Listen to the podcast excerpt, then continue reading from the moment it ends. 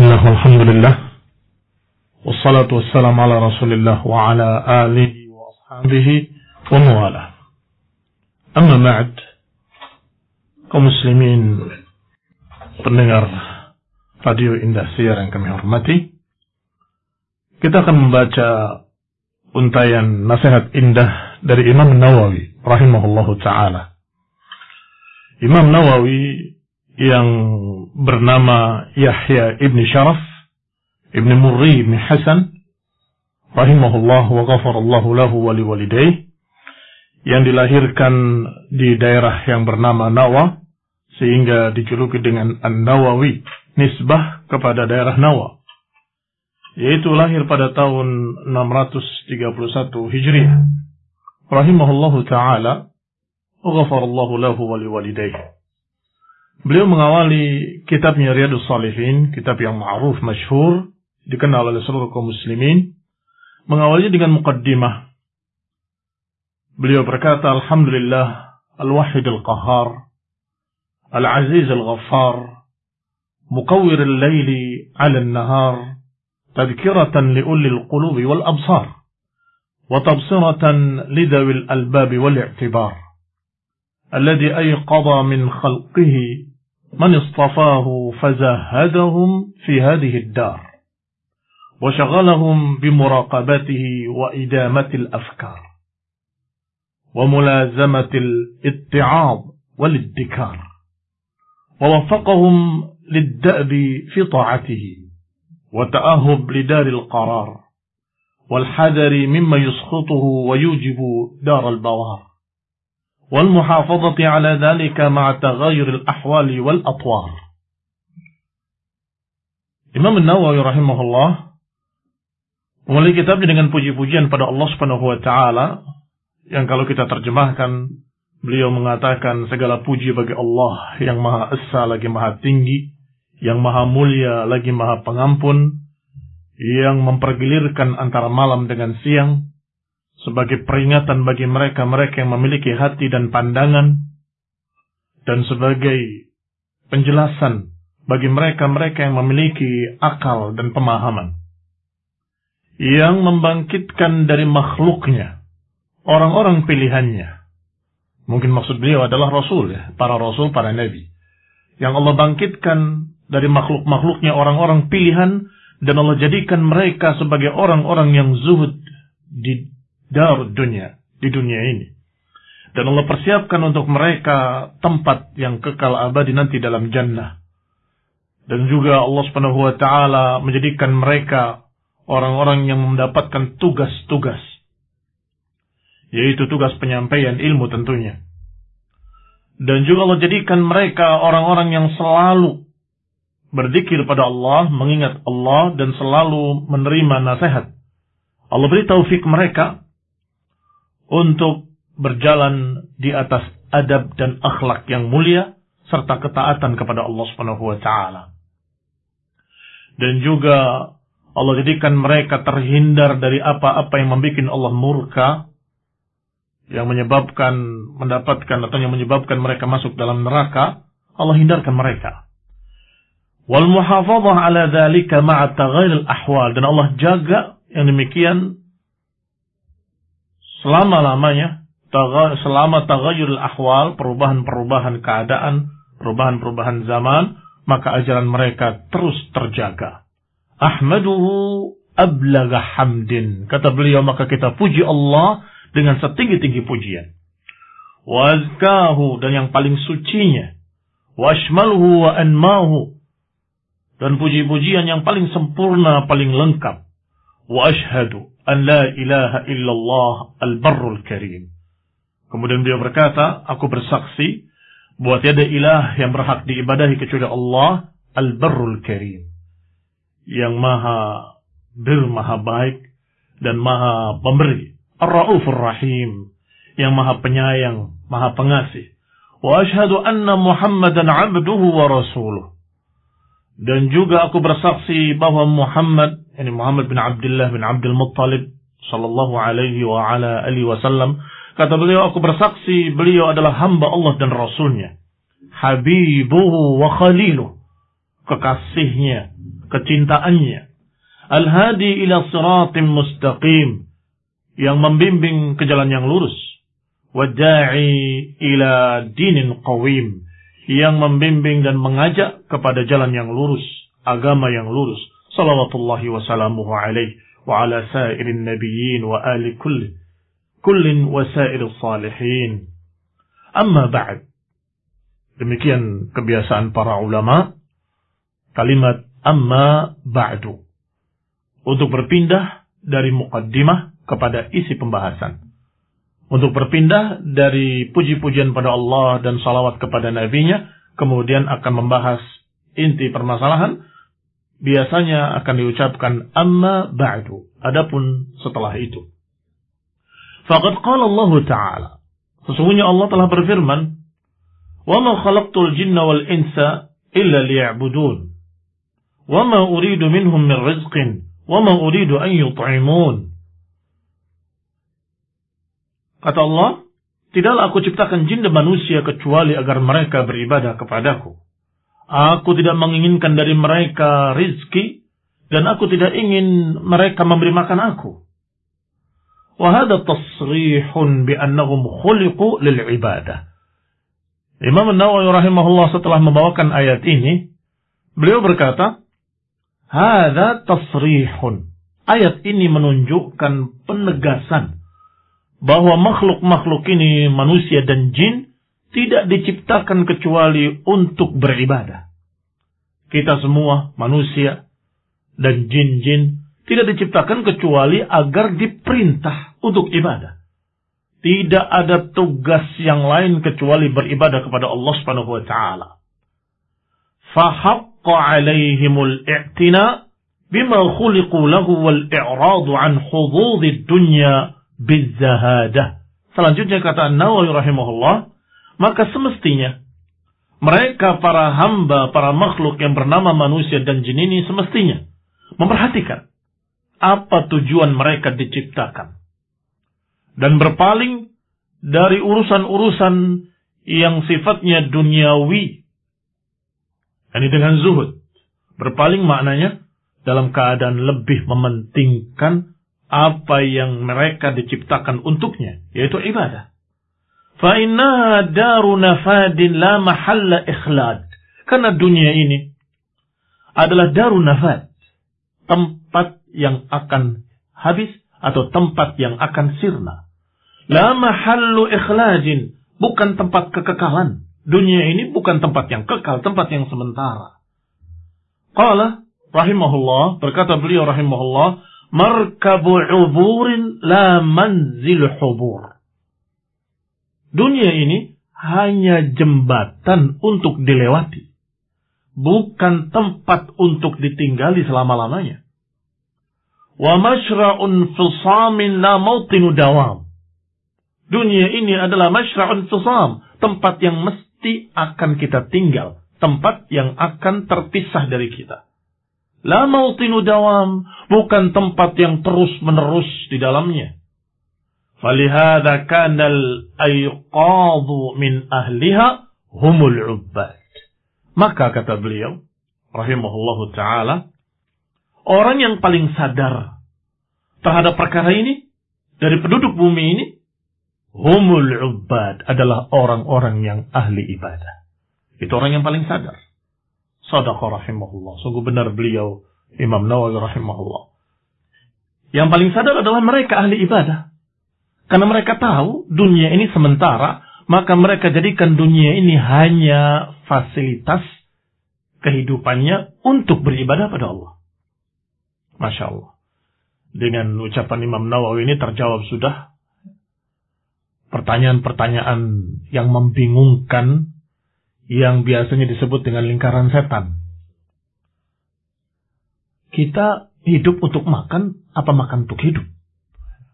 Kenapa dikatakan oleh mereka masyarakat lingkaran setan? Karena pertanyaan itu berputar terus. Makan untuk hidup. Hidupnya untuk apa? Hidupnya untuk makan. Untuk kerja, cari makan. Cari makannya untuk apa? Cari makan supaya kita hidup. Hidupnya untuk apa? Hidupnya untuk kita bekerja, mencari makan, mencari maisha nggak selesai-selesai. Ternyata bukan seperti itu. Terjawab sudah di sini. Dengan kalimat Allah Subhanahu wa taala, "Wa ma jinna wal insa illa liya'budun." Tidaklah aku ciptakan jin dan manusia kecuali untuk beribadah kepadaku. Berarti tujuan hidup adalah ibadah.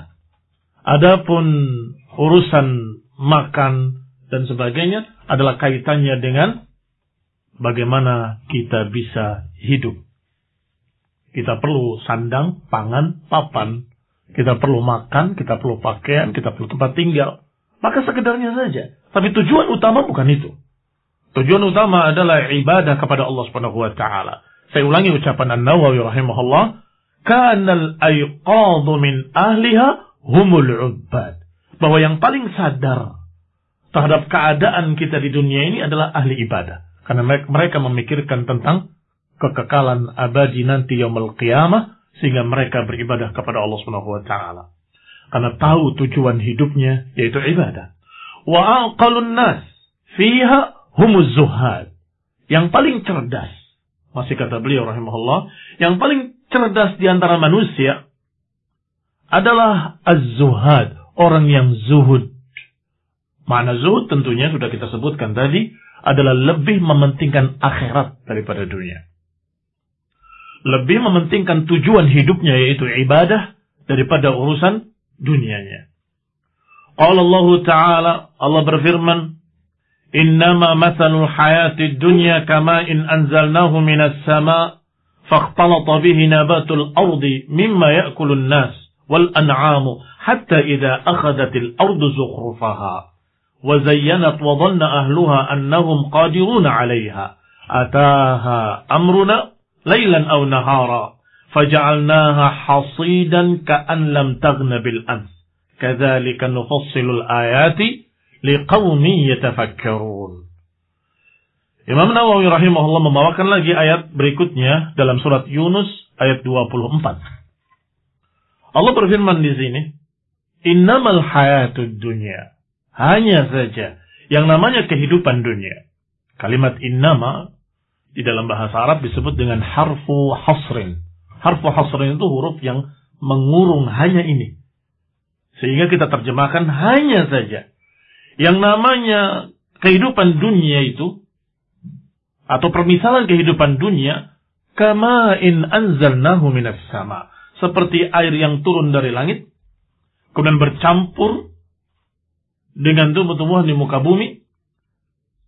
Kemudian jadilah mereka tumbuh-tumbuhan yang dimakan oleh manusia dan binatang-binatang ternak. Sampai ida akhadatil ardu zukhrufaha. Hingga ketika bumi sudah hijau, sudah banyak tumbuh-tumbuhan, pohon-pohonan, wazayyanat dan sudah semakin indah, wadhanna an ahluha annahum qadiruna 'alaiha. Ketika penduduknya mengira bahwa mereka sudah mampu untuk mengambilnya dan memanennya, Tiba-tiba datang perintah Allah Subhanahu wa taala malam atau siang, kemudian Allah jadikan hasidan ka'an lam taghna bil ams. Allah jadikan semuanya sirna, hancur, seakan-akan gak pernah ada kemarin. Seakan-akan gak pernah ada tubuh-tubuhan itu kemarin.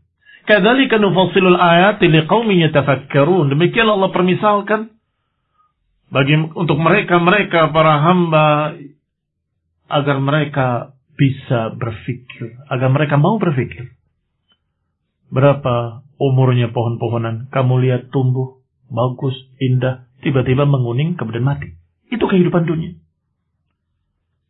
Sebentar, seperti pohon-pohon yang tumbuh ketika disiram hujan, kemudian semakin besar, tiba-tiba menguning, layu, dan mati. Jadi humus, jadi tanah kembali. Demikian pula manusia Barakallahu fikum sama seperti itu kata Allah Subhanahu wa taala. Wal ayat fi hadzal ma'na katsirah. Ayat-ayat dalam Al-Qur'an kata Imam Nawawi rahimahullah yang seperti ini banyak sekali. Bukan hanya ini. Banyak ayat-ayat lain yang menunjukkan bahwa kehidupan dunia itu seperti pohon yang tumbuh, kemudian menguning, kemudian layu, kemudian mati, kemudian sirna. Jadi tanah kembali. Itu kehidupan dunia. Walakad ahsanal qail. Dan sungguh bagus sekali apa yang telah diucapkan oleh seorang penyair. Inna lillahi ibadan futana. Talakud dunya wa khaful fitana. Nadaru fiha falamma alimu annaha laysat lihayyin watana ja'aluha lujjatan wattakhadhu salihal a'mali fiha sufuna katanya inna lillahi Nah, sungguhnya Allah memiliki hamba-hamba yang futana hamba-hamba yang cerdas. Talakud dunia. mereka mentalak dunia wa khawful fitana dan mereka takut pada fitnah-fitnah. Nadaru fiha Falamma alimu. Mereka melihat pada dunia tersebut. Ketika mereka tahu. Anaha laysat lihayyin watana. Ketika mereka tahu bahwa dunia ini bukan tempat tinggal dunia ini bukan tempat untuk ditinggali selama-lamanya, ja'aluha lujjatan. Maka mereka jadikan dunia sebagai lautan. Mereka anggap sebagai lautan. Wattakhadu salihal a'mali fiha sufuna. Kemudian mereka jadikan amalan-amalan saleh sebagai perahunya. Mudah-mudahan dipaham syair yang bagus ini. Bahwa orang-orang yang cerdas ketika melihat dunia bukan tempat yang kekal, ketika mereka melihat dunia ini tempat yang sementara, tempat kekakalan-kekakalan yang abadi adalah di akhirat nanti, maka mereka jadikan dunia ini seperti lautan yang harus dilewati dan diarungi. Bagaimana mengarungi lautan dunia ini, lautan fitnah ini? Mengarunginya dengan salihal a'mal. Wattakhadu salihal a'mali fiha sufuna. Mereka menjadikan amalan saleh sebagai perahu-perahunya. Faidah kana haluha ma wasaftuhu. Kalau keadaannya seperti ini, wahaluna wa ma khuliqna lahu maqaddantuhu. Selanjutnya kata Nawawi rahimahullahu taala, kalau keadaannya seperti yang kita gambarkan ini, kalau keadaan kita ini adalah keadaan orang yang diciptakan atau makhluk yang diciptakan untuk beribadah sebagaimana telah dibahas, fahaqqun 'alal mukallafi an yadhhaba bi nafsihi madhhab al-akhyar. Maka semestinya seorang yang sudah mukallaf hendaklah berangkat untuk mengikuti mazhabnya orang-orang baik. Mazhabnya orang-orang saleh. Siapa mukallaf? Mukallaf itu orang yang sudah dikenai beban ibadah, sudah dikenai kewajiban ibadah. Yaitu orang yang sudah dewasa, sudah berakal, dalam keadaan dia sehat artinya akalnya, itu dikatakan mukallaf. Setiap mukallaf semestinya, kalau sudah tahu demikian keadaan kita di dunia, bahwa kita diciptakan untuk ibadah, maka jadikanlah tujuan utama kita di dunia adalah ibadah. Adapun perkara fasilitas kehidupan itu adalah fasilitas. Sekedar pendukung agar kita bisa hidup. Selesai. Adapun tujuan utama adalah ibadah. Maka kata beliau hendaklah yasluk maslaka ulin nuha wal absar. Hendaklah kita menjalani jalannya para ulin nuha. Ulin nuha adalah orang-orang yang memiliki pandangan yang lurus. Ulil absar, orang-orang yang memandang jauh ke depan. Jadi kalau dikatakan jauh ke depan itu cita-cita, maka kita katakan cita-cita kita jangan terlalu pendek. Cita-citanya ingin jadi orang begini, jadi orang kaya dan sebagainya. Itu terlalu pendek. Kalau dikatakan gantungkan setinggi-tingginya cita-cita kita, mestinya cita-cita kita adalah yang lebih jauh dari itu semua, yaitu akhirat. Ingin mendapatkan jannah, mendapatkan keriduan Allah Subhanahu wa taala terutama mendapatkan keselamatan dari api neraka, mendapatkan kemudahan dalam hisab, mendapatkan keringanan dalam perhitungan. Itu cita-cita kaum muslimin semestinya. Berarti sangat tinggi sekali cita-cita kaum muslimin. Itu mereka ulin nuha wal absar. Orang-orang yang memiliki kecerdasan, orang-orang yang memiliki pandangan yang jauh ke depan. Wa yata'ahab Lima asyartu ilaih. Hendaklah bersiap-siap untuk menjalani dan untuk membawa bekal ke sana. Wa yatam biman nabbahtu alaih. Maka hendaklah kita semua mementingkan apa yang sudah kita ingatkan tadi. Tariqin lahu fi dhalika wa arsyadu ma yaslukuhu minal masalik at-ta'addub bima sahha an nabiyina Muhammadin sallallahu alaihi wa ala alihi wasallam. Kata beliau, sedangkan jalan yang paling lurus, aswabu tariqin. Kata Imam Nawawi rahimahullah, bahwa jalan yang paling lurus dalam masalah ini, wa arsyadu ma yaslukuhu minal masalik, dan yang paling terbimbing dari semua jalan-jalan adalah at-ta'addub bima sahha an nabiyina sayyidil awwalin wal akhirin. Yang paling lurus jalannya, yang paling tepat jalannya adalah kita berakhlak, beradab, berperangai dengan apa yang telah sahih riwayatnya dari Nabi sallallahu alaihi wa ala alihi wasallam. Sayyidil awwalin, sayyidnya para orang-orang pertama, wal akhirin dan orang-orang yang belakangan. Wa akramat sabiqin wal lahiqin dan yang paling mulia dari seluruh yang telah lalu maupun yang akan datang. Yaitu Nabi kita Nabi Muhammad sallallahu alaihi wa ala alihi wasallam wa ala sairin nabiyyin. Demikian ikhwan ibn a'azakumullah apa yang kita bisa sampaikan pada pagi hari ini. Mudah-mudahan jelas apa yang kita sampaikan dari An-Nawawi rahimahullah, untayan nasihat indah dari beliau yang ringkasnya adalah bahwa hendaklah kita mengetahui dan menyadari bahwa hidup di dunia itu bukan selama-lamanya. Bahwa hidup di dunia ini sementara dan Allah ciptakan kita di dunia untuk beribadah kepada Allah Subhanahu wa taala. Wallahu taala a'lam bissawab. Kita akan lanjutkan insyaallah pada pertemuan berikutnya billahi taala.